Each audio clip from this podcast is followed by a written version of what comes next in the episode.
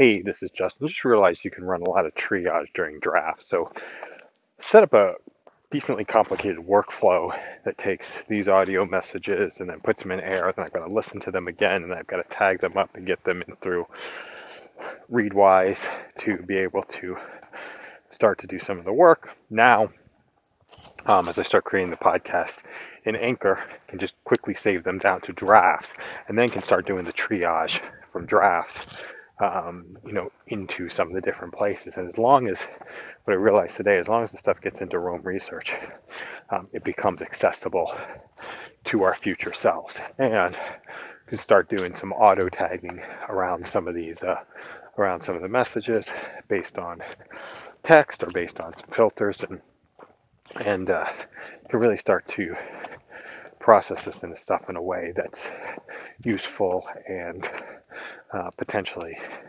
yeah, that's useful and potentially invigorating. And, and also inside of this, we can start to capture what are our reference items and what are the items that, uh, yeah, what are reference items? What are the items that require some action? Those are the two things, really. It's a reference item or something that requires action. It could be a reference item that requires action, but it's one of those two. It's something that we want to have available, one, to document the work that we did, but also to be available to our future self for um, yeah to be available for to our future self for um, for various purposes. Oh, had some deer just crossed in front of me. Yeah, that was exciting.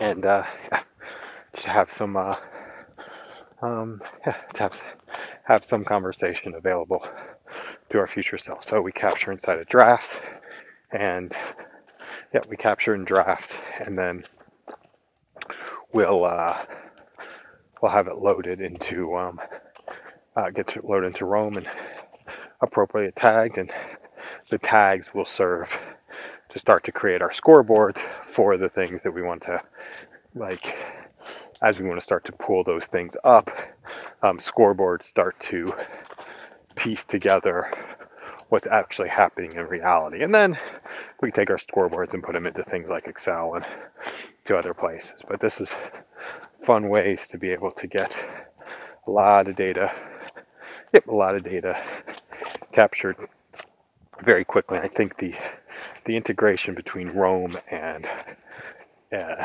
Roam and Excel is very interesting. Um, it would be interesting to do updates back and forth between the two of them. Uh, yeah, you know, if an update happens in one place, it it feeds back to another. But that's um, probably a, a future state conversation. Thanks a lot for listening. Have a great day.